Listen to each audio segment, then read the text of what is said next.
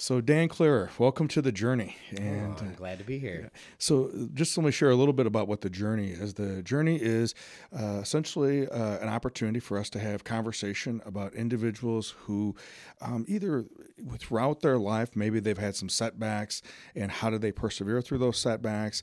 Um, maybe how did they um, recreate themselves from, you know, from where they were at to what they wanted to be, um, or maybe circumstances may have. Uh, uh, some kind of obstacle got in their way, and, and, now this obstacle became their teacher. And through that, what can they then share, um, and what are they bringing back to, for others now? And so, uh, so welcome. And I know we just recently got to meet, yes. and uh, had an opportunity to see uh, uh, you in an upcoming upcoming play for the Rockford area yesterday. But mm-hmm. but before we jump into all that, um, maybe tell us a little bit about yourself, like what do you do for fun? What do you what do you when you have an opportunity for fun? What do you do? Um, well, I I do like to travel. I um a, as an actor, I spend a lot of time trying to get the next job. Okay. Um, and because I don't have a steady gig, I you know I'm constantly auditioning or networking with other professionals to, um, you know, hopefully get into a company or you know work with the next person or find people I want to tell stories with. Sure. Um, and then when I don't have a job, I utilize that time to do anything else. okay, so okay, okay. if I can travel, you know, I go to New York a couple times a year, and uh, I don't always even see shows. I go out to visit friends, or I, you know, I'll go out and visit I have family in uh, the Seattle area, okay. and you know, go wherever my friends are, um, or adventure out in the world. okay. So now, where where are you from? Where I'm from Wisconsin. Wisconsin I'm, yes, okay. I'm from uh, Mount Horeb, Wisconsin, oh, okay. just west of Madison, yep. small town. Yep, I know exactly where it's at. Yep, yep. Um, they have a restaurant bar. The ugly is it the Ugly Troll? The Grumpy Troll. Grumpy Troll. The yes, Grumpy yeah. Troll. Yep. yes. Yep. Yeah. Yeah, I uh, I grew up there. I went to high school there, and then uh, I went up to Stevens Point for my undergrad. Okay. Um, so I I spent I spent my formative years in in Wisconsin. Gotcha. Okay. Now you can't hear it. Yeah. So uh, so you, uh, siblings? Uh, I have one younger sister. She's okay. the one out in Washington. Gotcha. Okay. At the moment, yeah. Okay. And what did mom and dad do? What did? My mom was a hairstylist. Okay. She cut hair my entire life, basically um, and then some. And then my dad actually just retired this year as the general manager of the Mount Horeb Telephone Company. Okay. And he worked his entire life in the telephone company. Really? Yep. Okay. That's yep. interesting. You don't you don't hear a lot of times today about individuals that a lifelong career, exactly. right? Yeah, he started same company. Yeah. Yeah, he started at 19 just out of high school uh, digging ditches and putting in phone poles and kind of worked his way up, did some accounting, and has been on every board there is to have in the telephone association. okay, all right. And so that was he's. I think he's very very happy to be to sure. be finished, but. That must be just a fascinating. Uh, for he must have such a fascinating perspective about what's gone on with the telephone industry. It, it is really interesting because I grew up with a dad who was always in an office, mm-hmm. right? And he was in meetings and, um, you know, he was working a lot, but he was always there for us. And I, I would go into the office and that was a whole nother world to mm-hmm. me. Sure. And honestly, in, in my, in my brain, I can't imagine being in an office setting because that's that's all I know of office setting is the telephone company and being an actor is not that is like the opposite of that. Um, but I grew up with that, so I was very comfortable going into like his office and you know saying hi to all of his his employees and uh, and and he uh, I mean he's he was the youngest general manager I think in the company, and they've they only had several general managers since the telephone was invented. Mm. I mean, really, since the company was around. Um, you know, when you think about how how our history has gone over the last 200 years. I mean, really, Wisconsin was uh, made a state in 1848, and then, you know, the telephone came around after the turn of the century, and really, it's only been 100 years, and he's been there for 40 So I mean, there's not much room. There's so, Right. but we've gone so far Yeah. just in that small amount of time. So he's seen like the entire revolution of you know from regular regular old dial tone, you know, and um, An operator driven problem. and and now they don't even really do much telephone. I mean, it's really more.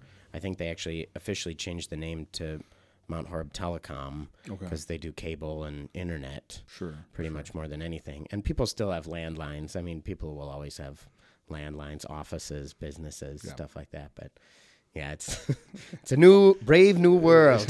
exactly. Well, and I think that has been um, in some companies adapted with those changes, Mm-hmm. and and then uh, transformed themselves as the times have changed and technology changes, and then some refuse to.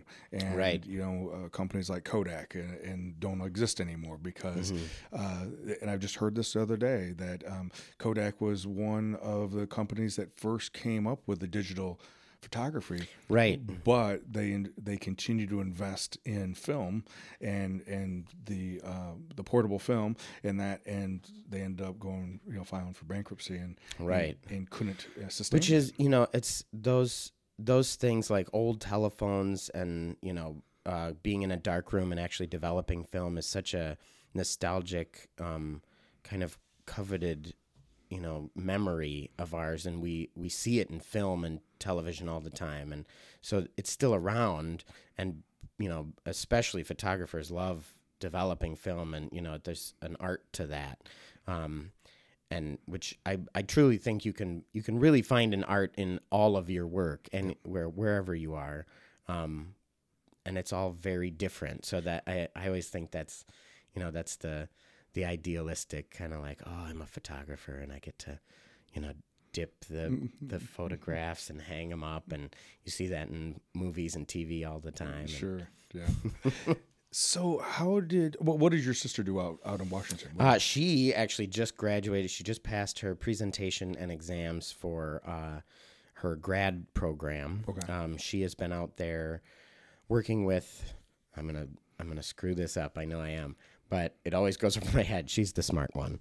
Um, she works with plant DNA and researches, uh, you know, different varietals and uh, things with crossbreeding and researches diseases and you know how how crops are affected and um, so I uh, essentially I think that's a government job. I think she actually gets paid. You know, she works for a like a lab, sure. And then you know that's run by the government, but she works through a a university. I see. So she just finished her. She was also doing grad school on top of that, okay. Um, and I think it's a, a master's in science something. sure sure Um, okay I don't know what the exact title is, Yeah. but we're very proud of her. yes I got you and after hearing this show remind you of Christmas time right Yes, So- of course, of course, yes.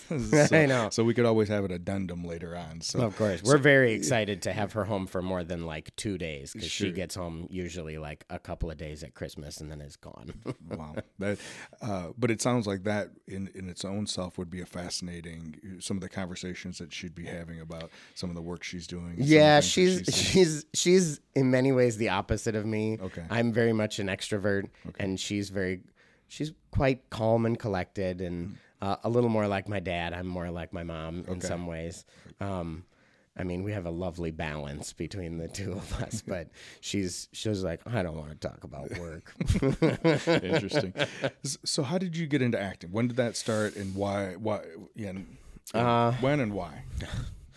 Uh, going way back, I, I mean, anytime I had an opportunity in school, um, from very young, I mean, I remember being at my grandma's house and like creating like a paper bag lion costume for the lion in the mouse, um, in like kindergarten, and you know there'd be like, uh, there'd be a a judge and jury play, you know, scene that we had to do, or anytime we had to do a project where um, uh, we got to act out something, I was like on top of that, and I was I was always very drawn to performance, and uh, in many ways, clowning if I if I look back at it, I go, oh, I was clowning there. That's that's what clowning is.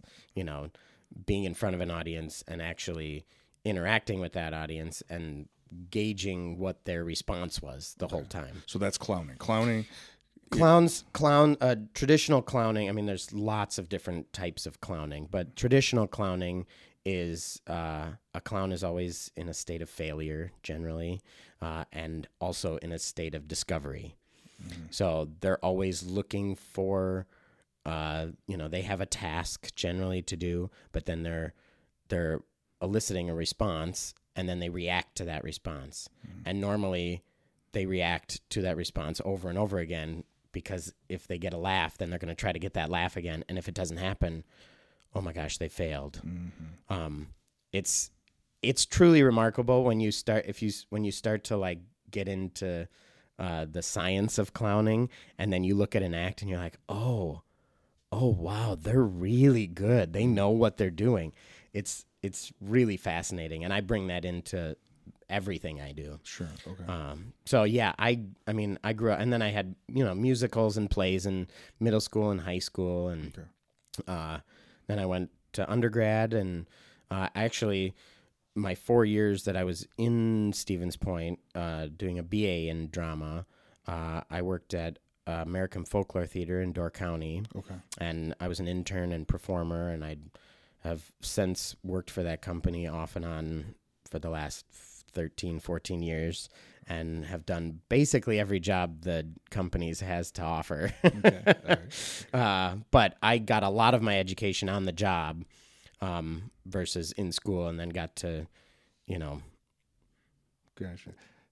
Back and forth with it.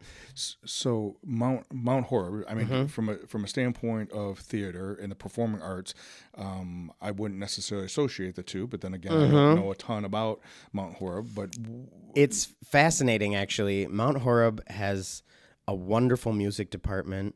Um, throughout throughout the years, they've uh, very much had uh, a focus on on drama uh, as an extracurricular. But there have been uh, the folks that started American Folklore Theater are actually from Mount Horeb as well. oh, okay, So there's a long line of uh, of successful actors and, and theater practitioners that have come out of out of that small little town. interesting. Okay. You know, people always say there's something in the water, um, but I think it's honestly just the nurturing quality of the the community. And there was uh, I I worked like many of my predecessors worked for the Cave of the Mounds, okay. uh, a national natural landmark Yes, I've yes, I've yes, been there. Yep. And uh, so I was a tour guide, and my dad was a tour guide. I had my my grandma was a tour guide. My aunts and un- I had aunts and uncles and cousins, and um, basically anybody who was into theater had had a job at at some point or another at the cave. So that was like. You know, you either worked at the grocery store, or you worked at the Cave of the Mounds. So that was always really fun. Interesting. Okay. Mm-hmm. So now, is that because of um, of the the playoffs in Door County? Is that wh- how you get influenced to go to Stevens Point? Um, no, I I did not audition for a lot of schools actually. I only auditioned for DePaul and Stevens Point. Okay. of all places. I don't know why. Okay. That was that those were my choices. I went I'm going to go big in Chicago or I'm going to go state school and I I researched a lot of the programs and Stevens Point had um, at that point, and I think still does have one of the best theater programs in the state. Okay. Um, and I didn't get into the program right away, uh, and I auditioned a couple of times, but they gave me BA status to um, get access to classes, and I kind of, which has been my career essentially, but I've sort of worked around not just being act being an actor, but I also did costume design and construction, and I did uh, stage combat and movement and voice and a lot of technical areas of acting. Um, and wasn't on stage a lot, but I was I was learning my craft and sort of becoming a jack of all trades, which uh, has helped me immensely in my career because I'm I'm much more marketable that way. Sure, sure. You know. Now, is that in, when you're in between um, shows and working for different um, theater companies? Mm-hmm. Is is that part of what you end up doing to generate some revenue? Yes, well, not not so much anymore. I'm I have the lucky fortune of of being pretty steadily employed right now as an actor over the last couple of years since grad school, and um, but in in past years I have taught stage combat workshops. Uh, I've uh, done costuming work for companies. I've stage managed and assistant stage managed and um, done all manner of things theater just Okay. just to be in the theater and you know work with those people.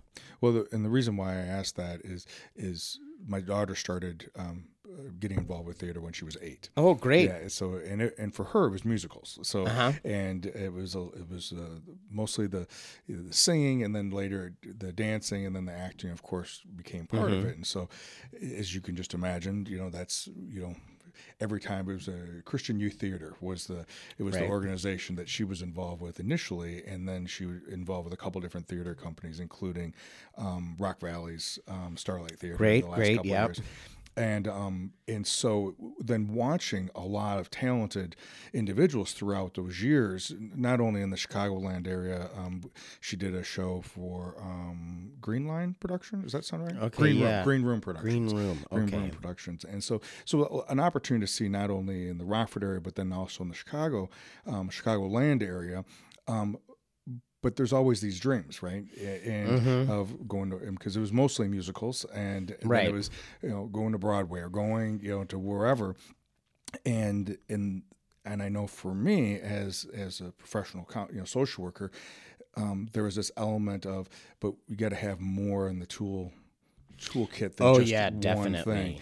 And that's why I was curious as someone who makes um, his career is in the theater, Mm-hmm. right? There, there's more than one way for you to be involved, but you're always learning as an actor. Oh, definitely. I mean, uh, there's every show I do, every new person I work with has something else to bring to the table, and I'm constantly going, "Ooh, yeah." I mean, you you talk about there's the cliche of, um, all actors steal from better actor, you know, Sure, or you yeah. know whatever the cliche is. Yeah, nothing's original. Right, Yeah. nothing's original, and you're you're always stealing from the best, and and I think that's totally true. I'm um, there's there's things in shows that I've done that I've seen before where I go, oh no, I really like that bit. Actually, really works really well, and I know why that works. And something that I think doesn't work, I would maybe look at and I go, oh no, they act- I, and work it out to see what actually works on stage versus not. And sometimes somebody hits gold and you're like, that's perfect. I'm going to keep I'm to keep that cuz that works really well for this line or bit or show or um but yeah, being being a a well-rounded actor and by well-rounded actor that's not just voice movement, dance, but knowing what's going on with lighting and knowing what's going on with sound and all you know the stage hand from the stage hands to the janitors to the you know the designers you you know you you don't go into a job without knowing a a cook a professional chef doesn't go in without knowing how to bust tables and you know all all of the things in between Sure. because then you don't have an appreciation for it, right?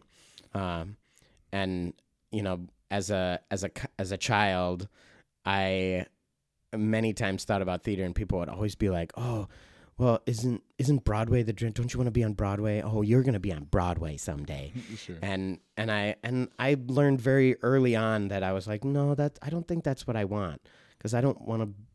I wasn't necessarily wanting to be a Broadway musical actor, which is sort of what every, everyone has in their brain as a mm-hmm. picture of what an actor in, in New York is. Is they're they're in chorus line on Broadway or they're in Wicked or you know whatever. Um, there are shows on Broadway now that I go, oh no, I would actually be really good for that show, but I it's it's on an individual basis, you know.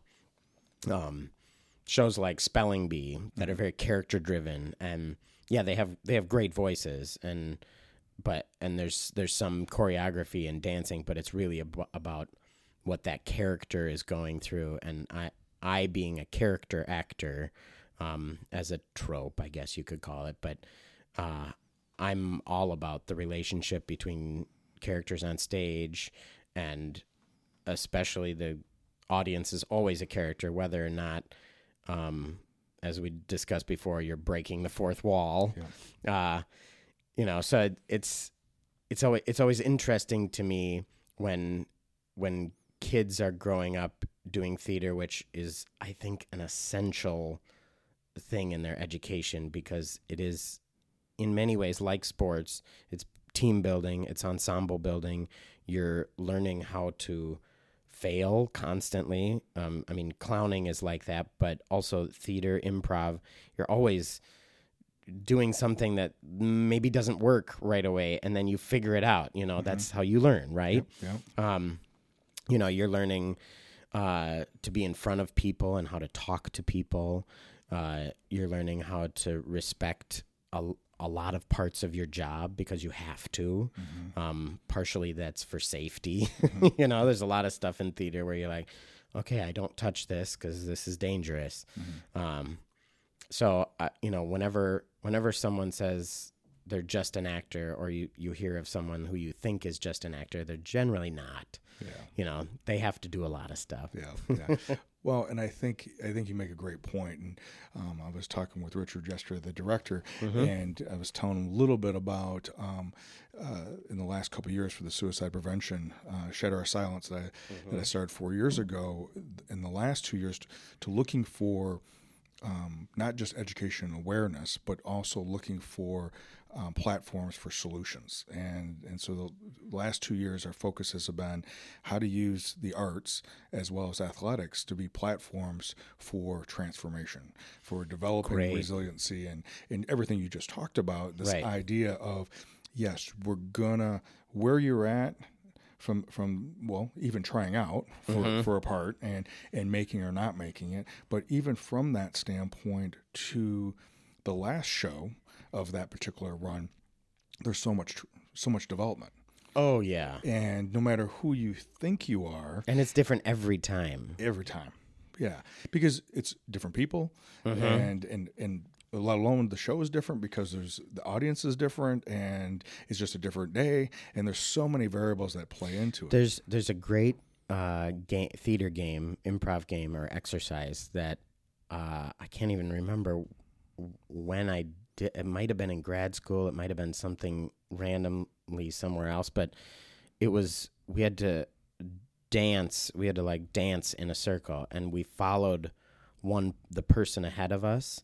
So we we had to dance like one person in the group, and copy their movements exactly and you you think oh that that should be easy but to actually copy someone's movements who is a completely different person who moves completely different who holds their weight differently who's different sizes and you know is is really eye opening in terms of like oh that person has a completely different perspective on what it is and how it is to move you know? And same with voice you know? There's a lot of techniques out there that you know there's there's the standard you know let's let's work on your voice but where does your voice go? How what are the extremes mm-hmm. and how far do you go before it doesn't sound good? And you have to go to those places.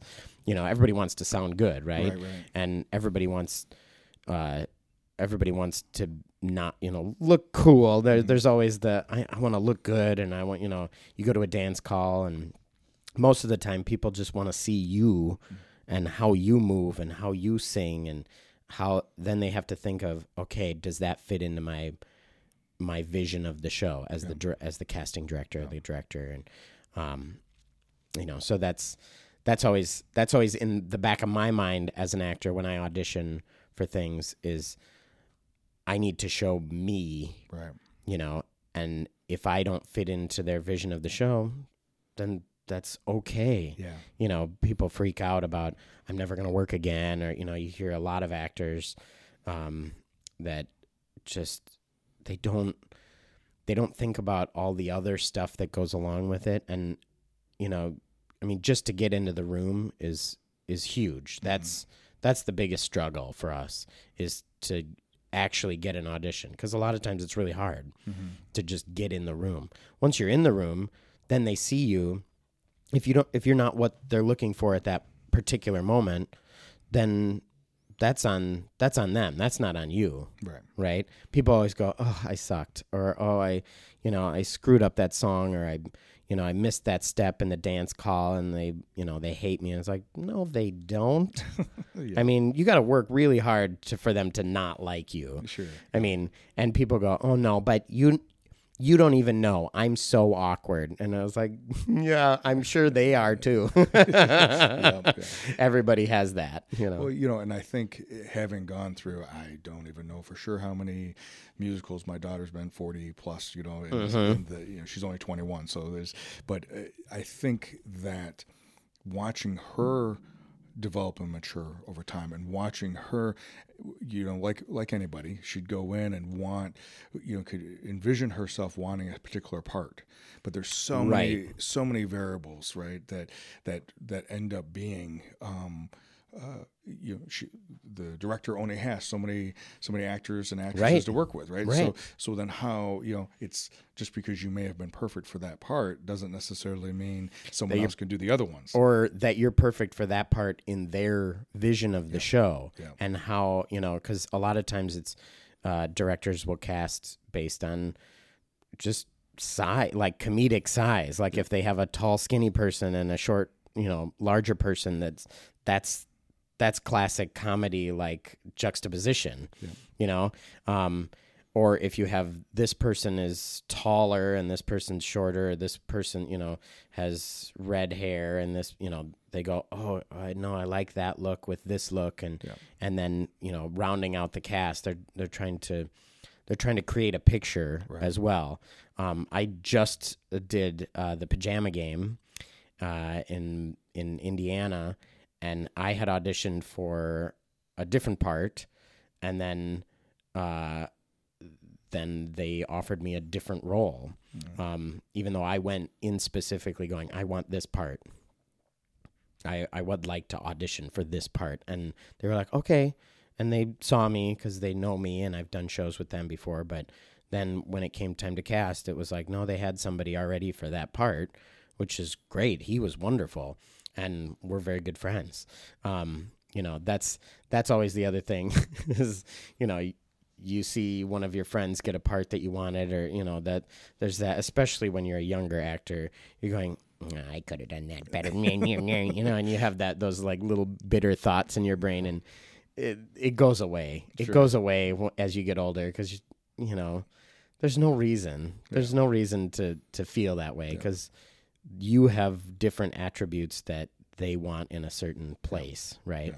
And working through that as you're doing the practices, because by the time the show goes, yeah. um, it's it, if you're if Oh, of you're course. doing your part great, you're not gonna you're still gonna stand out on stage. You're still Right. gonna you know it's it's all about doing that piece right and, and how it plays into how it how it plays into the bigger picture. So Yeah. uh, so uh, I I think when I was lo- doing a little bit of research, you did your masters. in scotland That's what I thought. Yes, Okay. yes. So so how no, Stevens Point to Scotland? Well, they're both S. But I mean, yes, that's- right. That's about the only thing they have in common. Uh, I uh, after I did my grad school or after I did my undergrad, um, four years, I took an extra semester and I went over to England and I did an internship at the Rose Theatre in Kingston, just southwest of uh, London. And um, when I came back, I did I, my group of friends from college, from undergrad, had started. Um, we had done some sketch comedy stuff, and they were in New York. And um, my buddy Jake uh, wanted to start, got in with this company, uh, this Living History Museum in Massachusetts, in Plymouth, uh, the Plimoth Plantation, and we started um, an all male Shakespeare troupe.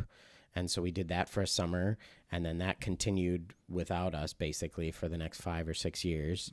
Um, which was our goal in the first place was to set up this thing that could keep going um, and i had just always been I kept thinking about my time in London, and I went up to Edinburgh for a weekend, and I was like, "Ooh, Scotland's cool. I want to go back there at some point." It was one of my favorite places that I went, and and when it came time, you know, after I'd been kind of back and forth between New York and Wisconsin, and uh, continuing to summer up in Door County and work and um, Madison and doing you know everything that I could uh, to do theater, I I decided that I needed to go back to grad school because you know my I was at the point where my educate my theater education was at a at a bar or it was at a it was plateauing and I was like I could feel myself not evolving or getting better and I needed some more education or at least a safe place to work on my stuff. Mm-hmm.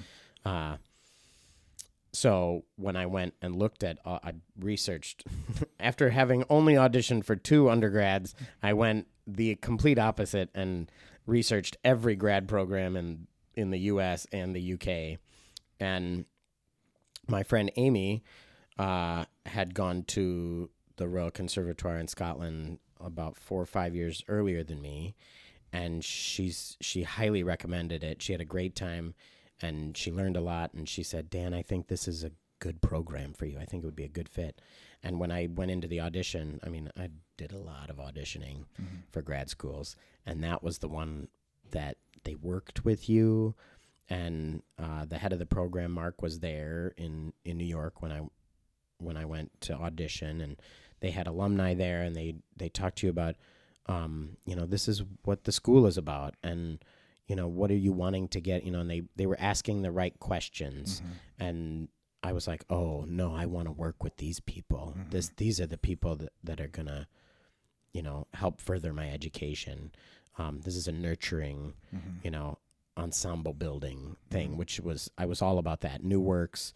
uh, classical works you know um, clowning and you know all this stuff and they had all these little it was very workshop based very practical mm. and it was only a one year it was a full year mm. program so i wasn't out of the system in the us for more than a year okay. which is always a big deal you know you leave a city that you've started to get ingrained in which i didn't really have at that point i was sort of a vagabond anyway and you know the most home theatrical home or creative home i had was door county mm-hmm.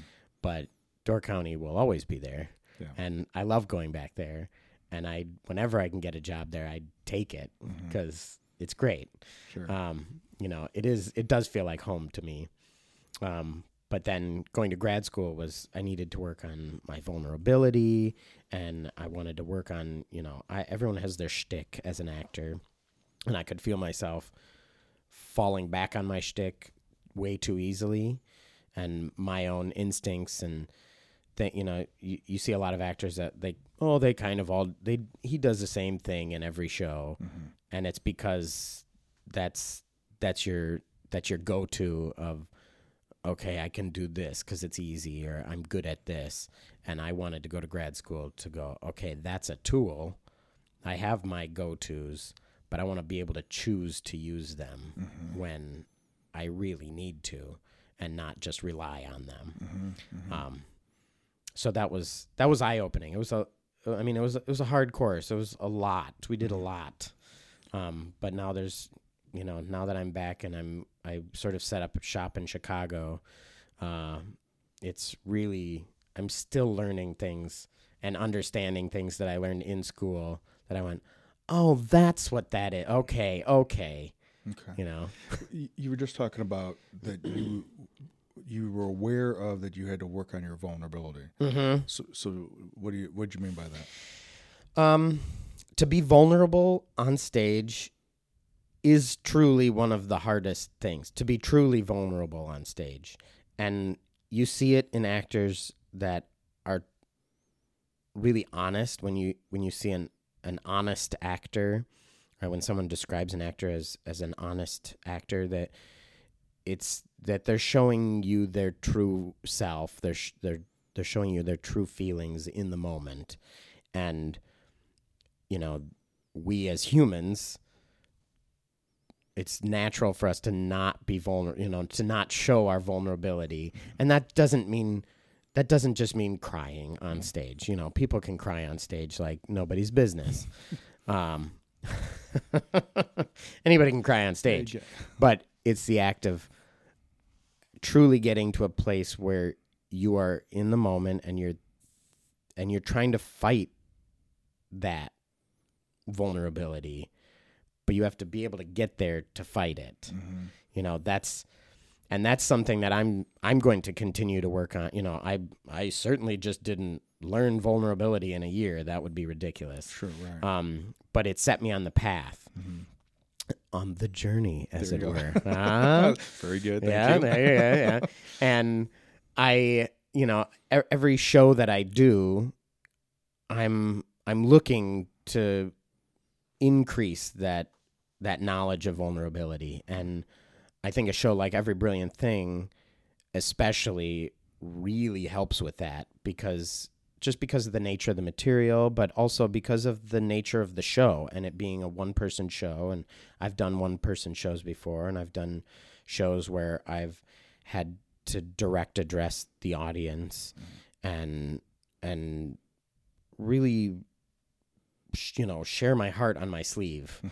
uh and that you know every little every show every little character or or you know sometimes it's just a line or a look you know it's a stage direction that's like that's the hardest part of the show right there that little you know blip Mhm. and and if i can if i can work that if i can get that to a place that i'm comfortable with and then go further then i'm doing my job Mhm. Mhm. you know Well, yesterday um. I had an opportunity to. Um, now that was your was that your first practice in front of an audience yesterday? yes that was a that was a yeah I, we're only a week and a couple of days in so Into- yeah, okay. So um, the the upcoming play at uh, Artist Ensemble at the Cheek Theater at Rockford University is going to be Every Brilliant Thing, and um, and as I was getting prepared for yesterday, you know, I did a little bit of research, and so I so I knew some things about it. But why don't you tell us a little bit about what what the what the play's about, what the what the show's about, and what the message is? Um, Well, it's it's a one person show, and uh, it's about this character, uh, which it states in the sh- in in the script. It can be played by a person of any gender, of any race, of any really any age, as long as you're sort of over, you know, your mid to late 20s Um, and it's about this person for me, a boy, that uh, basically when they're seven, their mother is is depressed, and they start to help their mom um, as a seven year old by creating this list of every brilliant thing in the world, and you know, as a seven year old, they start simple ice cream roller coasters, the color yellow, uh, and then they they increasingly get more specific as he goes through life, and he keeps um, he keeps revisiting the list and forgetting about it, and then rediscovering it, and it, how the list helps him um, throughout his life, and it's really you know it's it's hard to describe this show and market this show because it's not a show about depression or suicide. It deals with those those issues, I think, in a very intelligent and clever way. Um, but it's it's really more about hope and the human condition and how how we can help each other and how one person can help themselves. Um, and it's extremely funny. It's one of the funniest plays I think I've ever gotten to do. You know, there's there's a lot of clowning I get to do, Sure. and just um, and not like red nose clowning, but like I get to I'm talking to the audience the whole show. It's just me and the audience. That's the other player. And there is a, a bit of uh, audience participation, uh, but it's the easiest thing in the world, really. Yeah. I you know I set everyone up up for success, and that's something that is really hard to get into people's brains because they don't like audience participation. They hear anything about that and they go, "Oh no, I can't do that. I'm not going to do that." And uh, within the first minute of the show opening, I I can feel the audience relax and go, "Oh, that's what this is." Mm-hmm. Okay, this I can do this. This is great. No, I want to do. And then you feel them want to be part of the story as as you keep going, you know, as I keep going, people want they want to shout out their items. People get items of the list and you know whatever number is called out throughout the show then they they read off what's on their little slip. Um and it's great. It it's so great to see the audience like lean into it and you know they this story is so compelling. Uh, this this person's life um is really interesting and and it is it's everyone's story there's there's something in this story that everyone has dealt with you know we all have loved ones or uh, we ourselves have dealt with depression and it's how we deal with that and how we get better you know Yeah, I was. I, I, I agree with you. It, one, it, it was. It, it does a great job of bringing the humanity into um, the the topic of depression or mental illness as a whole, and someone being suicidal. You know, um, in this particular case, um, his mom is suicidal, and and and that is his whole desire, right? Right. Is to have her see another side right of, of if you could just see that ice cream is so great if you Right. could just see and go on a roller coaster with me which is so sweet and endearing as as a seven year old like that's you know and that that's that's one of my favorite things about the show is that you see his perspective you know his his drive stays the same and in many cases gets gets bigger and bigger um and better but the the idea of the list you know gets more specific and you know all these things that are really truly brilliant thi- i mean there's stuff in there like the audience is always like oh that's a good one. Oh that that's a good one. You know i it it's amazing it's amazing you know how people can connect with the show. Yeah. Well it was funny because i know like uh the the two you know the two lines that I had right Mm-hmm. and the one was ice cream right and then the other one was apple cider donuts Yep. and Fresh I, apple fresh cider donuts. yes and I knew that if my wife was with me um, or my kids for that Uh-huh. matter it was like okay Edwards apple orchard yes fresh Right? you know and that was that was actually one that we changed Oh, okay. uh, there's a, a few bits in there because it's a it's a british play it was a british playwright duncan macmillan and he uh, worked with this comedian jonny donahoe uh, to help develop the show.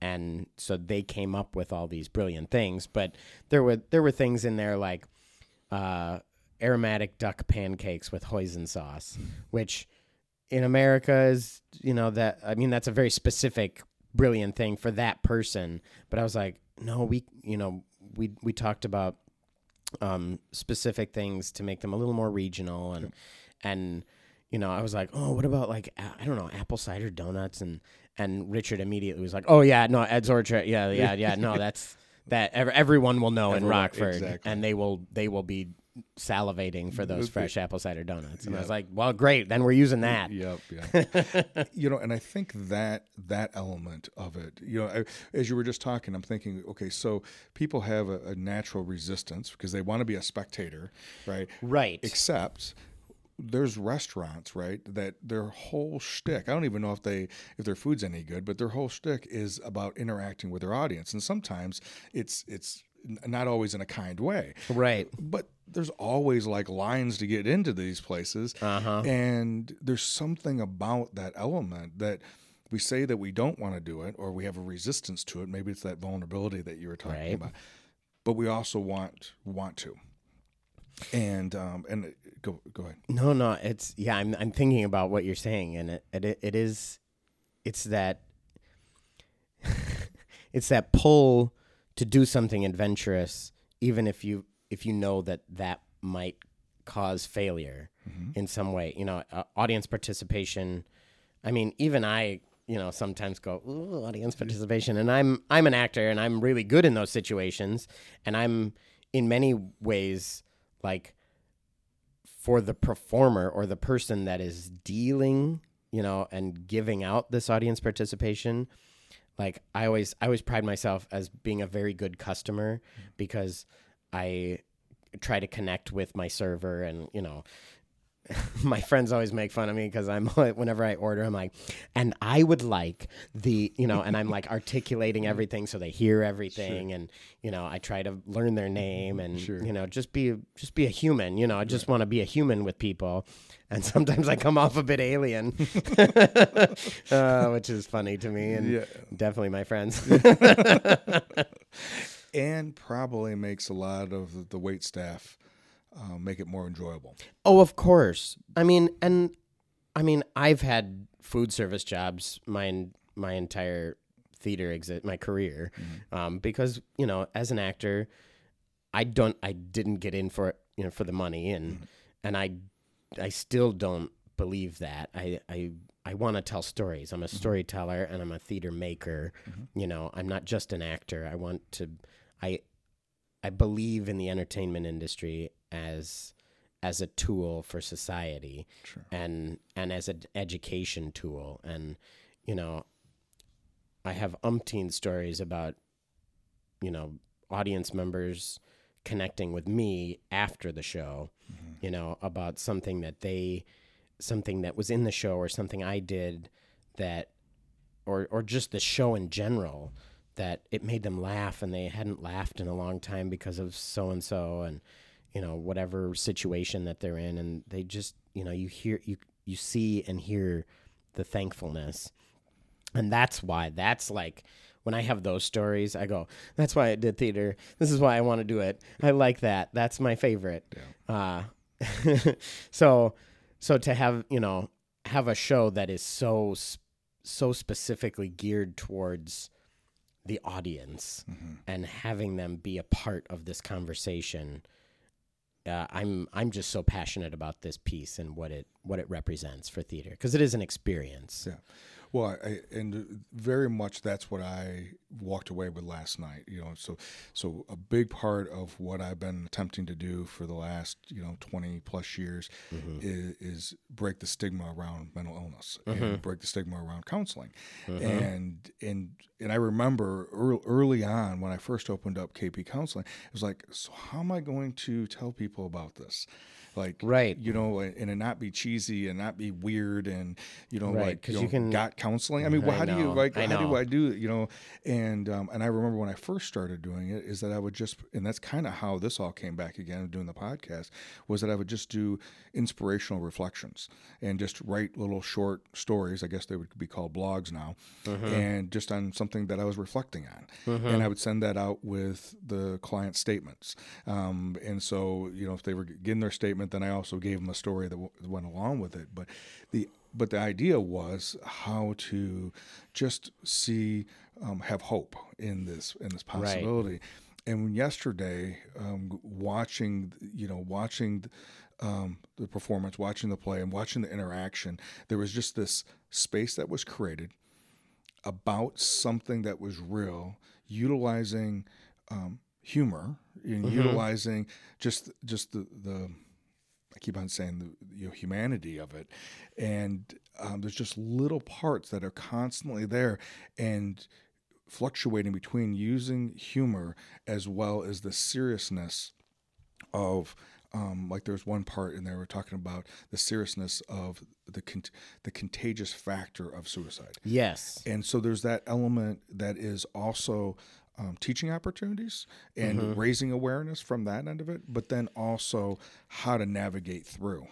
Yeah, and that and that specific, I, it it's such a well written show, and that specific place that you're talking about, uh, has you know you're with this person the entire you know you're you're so you want them to succeed you know and you're you're hearing these characters and in the show that he's dealing with you know his mom and his dad and you know his school counselor and like his professor and you know and you so you're you're already identifying with his journey um, because there's only one performer so you know he's the one connecting with you.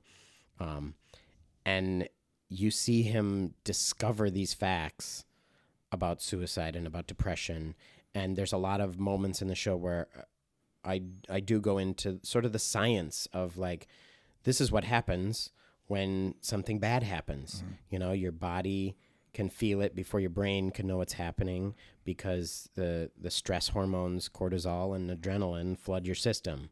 And that's I mean that's a very scientific way of thinking. Okay, and so here's this kid thinking about what is what is the science behind why am I feeling this way because he's trying to find answers mm-hmm. And uh, you know that specific section he discovers after being in a class that you know suicide is is this contagious thing which scares him at first and then it makes him angry because he's thinking about all the different ways that suicide is presented in in media and in film and television and um and it, the guidelines that he finds the Samaritans um this British group I mean they've presented these guidelines which I- read them the first time I read them and I went ooh wow yep that doesn't happen very often or you know we still use the word commit and I I use the word you know commit when I talk about suicide and I go, oh no, I that, I shouldn't use that. That's that's not you know that's not a good term. And people always say, uh, you know, the idea that suicide is successful, the act of, is is also as you know a thing that w- we really need to cut out of our vocabulary. Um, you know, so it's the those those those pieces of information which are discovered by the character are also then discovered by the audience. And and then you know the reaction of that and the the visceral you know heartfelt reaction of the character is also felt by the audience and they they can form their own opinions about it but it's also you know this is these are the stigmas around mm-hmm. a mental illness and and we just need to talk about them. And this show provides that space i think and it is it is so important because by the end of the show i mean we have created this really amazing comfortable space a safe space and i have a talk back after every show mm-hmm. because the audience generally needs it Yeah. and and I am happy to listen. I am so happy to listen, and and I think sometimes people just don't know how to go about like like you said. It's, it's as hard as it is for you to advertise counseling. It's just as hard for people who need it, and even if they know they need it, they don't know how to get it. You know, or they don't know like how to go like do I just walk up to a place and say I need counseling? Like mm-hmm. no, that's vulnerability, Yeah. right? And that's one of the hardest things to do is like admit that you have a problem or the, admit that not even a problem, but that you Something you you're need help. yeah, Something yeah. is different, and I need to talk about it with someone. And even the the idea that I need to talk about this is a step, Yeah. right? Well, especially because usually at this point, right, we're not talking about this Mm-hmm. Right. whatever, and now I got to go and talk to someone I don't know Right. about something that I've been adamant about not talking about. Mm-hmm. It's it's it's so it's so counterintuitive. Right. you know because of that because of that concept of vulnerability you know is i don't want to be vulnerable about a wound. I don't want to be vulnerable about something that i'm ashamed of embarrassed of or whatever because if i wasn't ashamed or embarrassed about it i would be talking about it. Right. yeah so so it's just so counterintuitive. You know one of the things that i as i mentioned earlier that i talked you know i started the suicide prevention program as a result of my son uh, having three of his classmates die from suicide um, in his graduating class.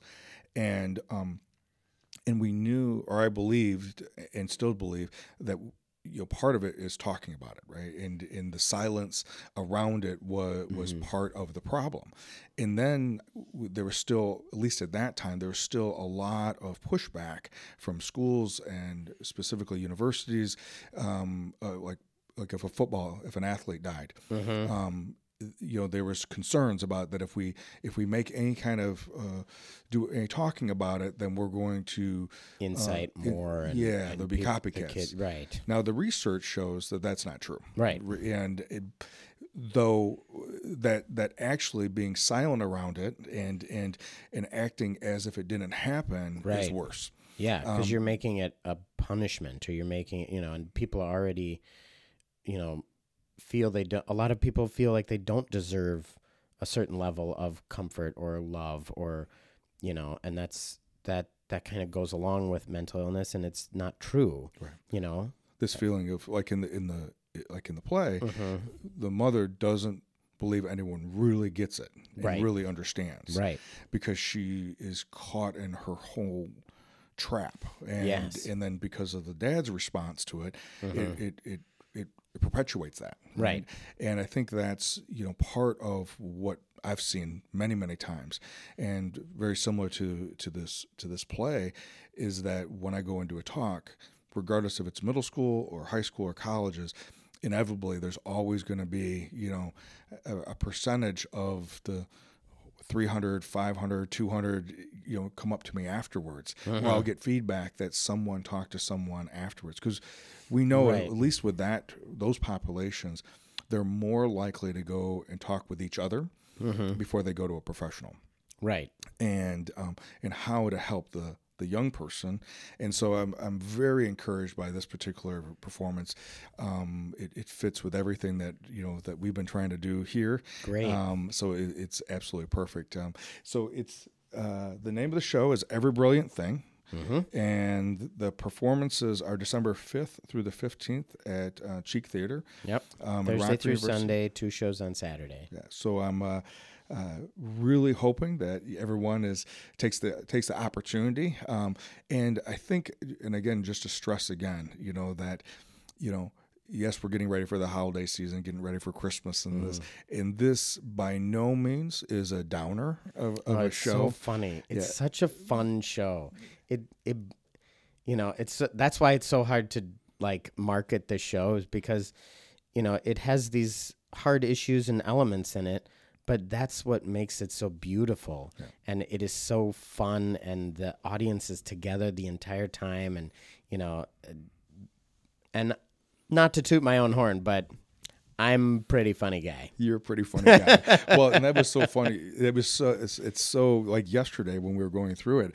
I I didn't know if you had started yet or Right. if you you know were you know we're still trying to warm us up to what was you know explain to what was going on. And I think that's one of the the beautiful things about this particular show um, that for the people that choose to go, it'll be an experience Oh, and um, it'll be one million and one of things you could put down as another brilliant thing. oh yeah. Yeah, and it's uh, and I know for me, um, because I think I'm I'm signed up to see it a couple times. Great. I know that um, it, it'll it'll be each time is going to be different, and um, Every show is different. yeah, it's just every the show. nature of, Yeah. of live theater, anyways. But there's something so much different about live theater than um, I love film and I love movies. And Mm-hmm. I do too. But um, there's something different about um, being in a room with humans Yep, and experiencing the same thing. absolutely. You know, it's Absolutely. great. Yeah.